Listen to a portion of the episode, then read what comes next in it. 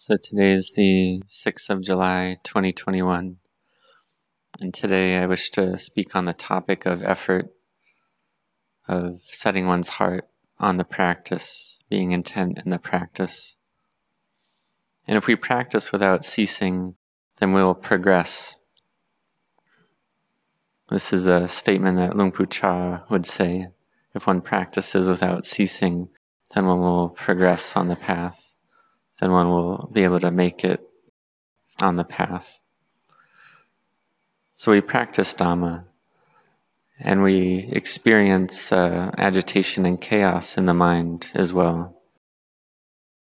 If there's a day when the samadhi is good and stable, then the mind and body are light and at ease, and the mind go- feels like it goes up to heaven.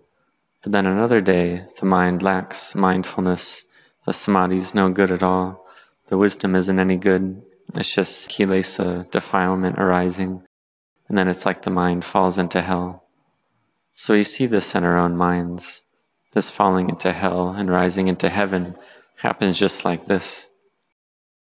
So we call this chaos and agitation. So we meditate and we can realize peacefulness in samadhi. But to make our minds peaceful, it's not easy even for those who have gone forth for monastics, it's not easy for them either. But it's not beyond our capability, it's not beyond our intention and effort.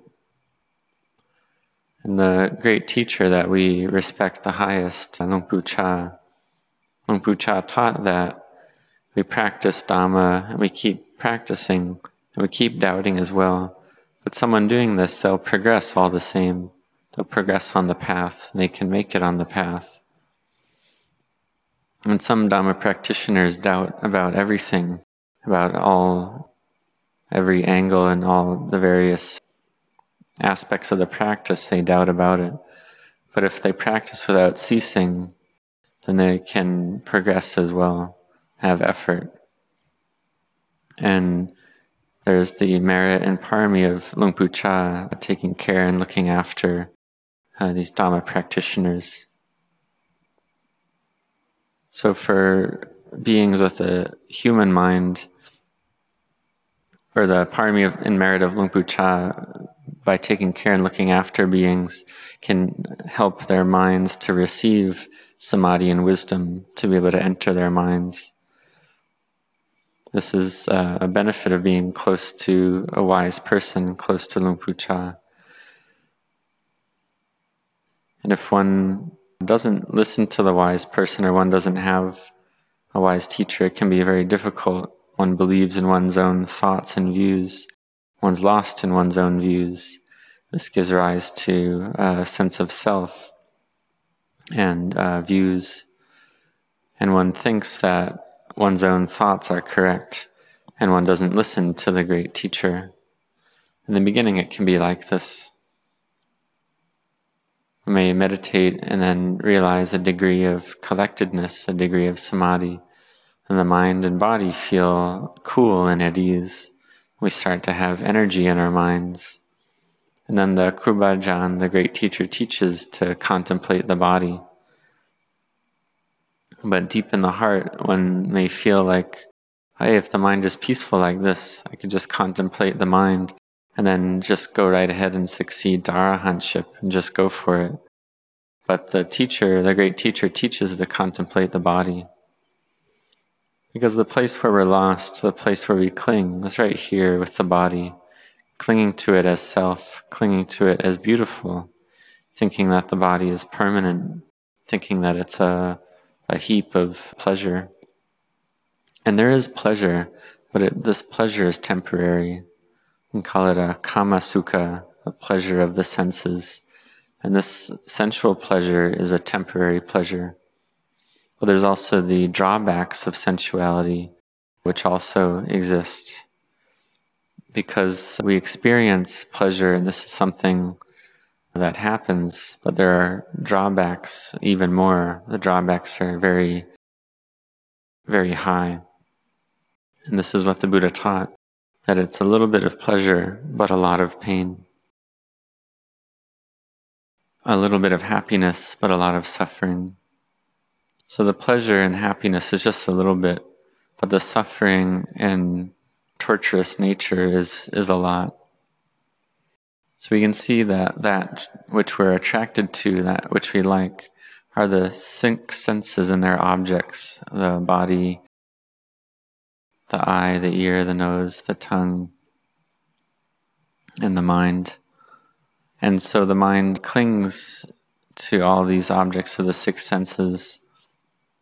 So therefore, we use our meditation word and we practice meditation, and bring our mind to peace to contemplate the body. And Luang Pu Cha would try to pull his disciples in the right direction to contemplate the body, to not be lost in the body. And Luang Pu Cha's teaching was very short, very easy, very brief, uh, very clear. So if we respect him, then we would follow it. And I did hold him in the highest respect, but the kilesas in the heart wanted to fight back a bit and to tell me, oh, just contemplate the mind and succeed right there. And this is because I had read in the scriptures that one with uh, coarse wisdom will contemplate the mind, one with subtle wisdom will contemplate dhammas, to see everything as dhamma, whether greed, aversion, delusion, uh, the sense of self, me, mine, you, yours, them and theirs. See it all as dhamma. There really, there's no self there to be found and even the sense of self or the kilesas of others to see this all as Dhamma. There was one Kruba Ajahn Luang Pu Tongrat. There was one elderly woman who wouldn't give alms to the monks on alms round. But Luang Pu Tongrat wanted her to practice giving alms. So he would stand there and she would prepare the rice and eventually she would give alms. But he didn't eat the rice that she offered like he just wanted to teach her to practice generosity, to make merit, to be part of the group of practitioners. But habitually, she wouldn't give alms to the monks on alms round. Even sometimes people would criticize Luang Pu Tongrat, and he bowed down to them. He bowed down to the Dhamma. He said that the Dhamma has arisen.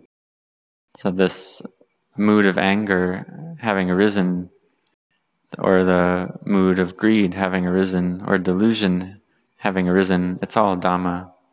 He said that it's all Dhamma.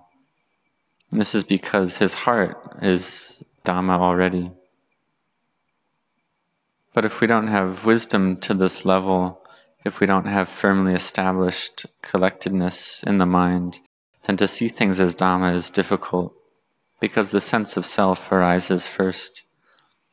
We can ask, well, why is this? It's because the mind is stuck, clinging to form, materiality. It's lost in materiality. Sees the self in form, or the forms in self. Sees that form is beautiful. That form is a heap of permanence and pleasure. So we should contemplate this right here. Luang Pu Cha taught to contemplate this point. So take this and contemplate it. You don't have to look far. It's the same as a doctor treating an illness. The doctor will inspect the patient and then give this or that medicine. He would give a medicine or give an injection or uh, look with an x ray because the doctor needs to analyze and study the condition first. So for ourselves, we should research and analyze well, what is it that we like? What are we attracted to? Or how does this sukha vedana, this pleasurable feeling arise? How does a painful feeling arise? And see that it's all in the body. Right, in the body, this is where the sense of self clings. This is where we cling to things as self. So we should ask, was the self in the hair and the nails and the teeth and the skin and the bones and the blood in the liver, the lungs, the kidney, or the stomach. Which one of these is me or mine? Which one is the self? Is the spleen me or mine? Is it self? None of these body parts say that they're me or mine or self. have these body parts ever answered before and said, Yes, they're self. So ask each of these different parts of the body. Or look at the in and out breath, the air element, or the fire element in the body, or the water element in the body. Which is mine, which is me? None of these things have ever said it, that it's me, it's mine. It's never answered this way. It's just this mind that says it's me or mine, that it's self. But this is not the way it is. This is not the truth. This comes from delusion teaching the mind to give rise to this view, and this gives rise to suffering. So, to say it in an easy way, in a simple way, we use wisdom to contemplate this point that there's no self there, it's not me or mine. And understanding this, the mind gives rise to Buddha, the awakened one, because the mind sees that everything is empty. And on a daily basis, we don't see emptiness because we're always seeing things in terms of self, in terms of me or mine, you or yours. And in the Anapanasati Sutta, the sutta on the mindfulness of breathing, we see that the conclusion is that it's just Vedana, it's just the breath, where we can contemplate the body, the mind, or Dhammas, and see that each of these are just as they are. The body is just the body, uh, feelings are just feelings, mind is just the mind, Dhammas are just Dhammas. There's no self, uh, me, or mine, you or yours to be found. This is the mind that's liberated and free. Because every person in the world likes liberation, likes freedom, and likes equality, likes everything to be equal. So one may think, having been born, why is it that beings are not equal? Well, you can ask, well, do all beings have old age? Do they all have sickness? Do they all have death?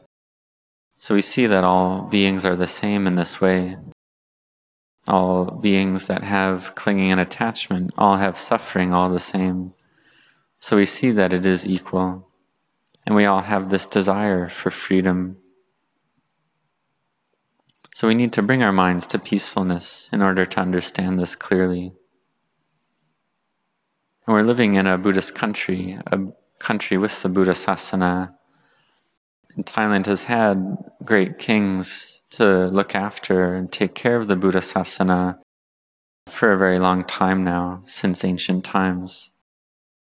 And these kings have cared and protected and cherished the Buddha Sasana, the teachings of the Buddha, this great treasure of the Buddhist dispensation. And the kings have upheld, uh, promoted, protected, and supported the Buddhist dispensation continuously all the time. And this has happened all the way up until the present day. We can see that the present king supports the Buddhist religion in all ways, in all aspects. He practices meditation, bringing his mind to collectedness. He listens to Dhamma. He listens to the suttas. He is interested in Dhamma to a high degree. So, this is a merit of the people in Thai society. So, for ourselves, we practice Dhamma, we practice meditation, we train our minds to be collected and unified and we really make a sincere effort, put a lot of effort into our meditation. It's not that we just practice a little bit here and there, just practice temporarily and not continuously, but we practice evenly and continuously. We walk and sit meditation.